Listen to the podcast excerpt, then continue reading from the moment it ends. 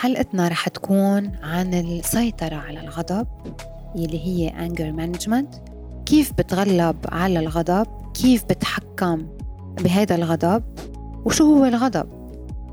كلنا بنعرف إنه الغضب واحد من المشاعر المشتركة بين آه العالم.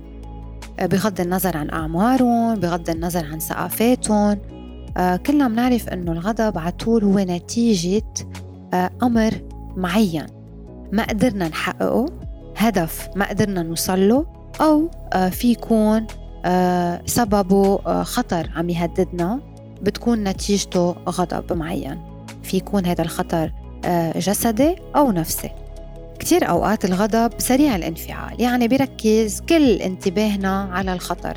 بخلينا نركز على أنه في خطر جاي علينا في شيء بيأثر على جسمنا منحس بعوارض جسدية وأكيد آه، عوارض نفسية.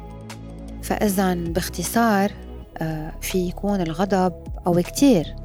كمان فينا نقول إنه بكتير مرات الغضب كمان بيقدر يكون مفيد للشخص لأنه الغضب هو مثل ثورة سلوكية متكررة فيها تكون. وبهيدي الثورة السلوكية المتكررة يلي هي الغضب في يكون الإنسان أو الفرد عم يدمر علاقات معينة آه، عم يتسبب لحاله بأذية آه، عم ينعزل آه، عن المجتمع عم يكون إنسان تعيس إنسان مضطرب إنسان مش مرتاح مع حاله. لكن فينا نرجع نختصر ونقول إنه أسباب الغضب متنوعة.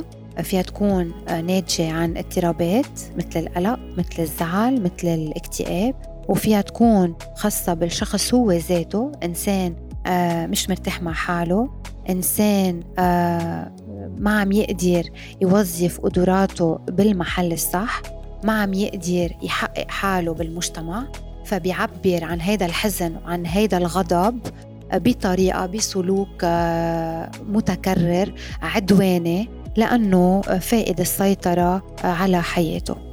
وأكيد ما فينا نغض النظر عن الإدمان للكحول يلي كمان منلاقي آه، إنه الغضب أوقات هو نتيجة هذا الإدمان آه، مثله مثل حيلا اضطراب نفسي تاني.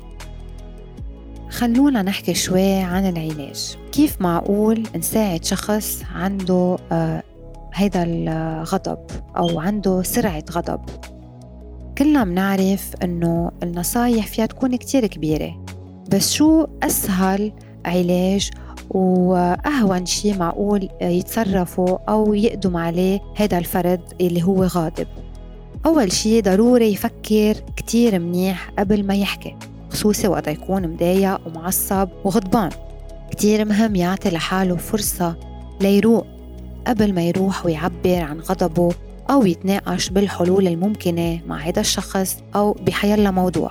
ضروري كتير يمارس بعض التمارين الرياضية يلي بتخليه يروق وشوي يلتهي عن الموضوع يلي تسبب له بهيدا الغضب.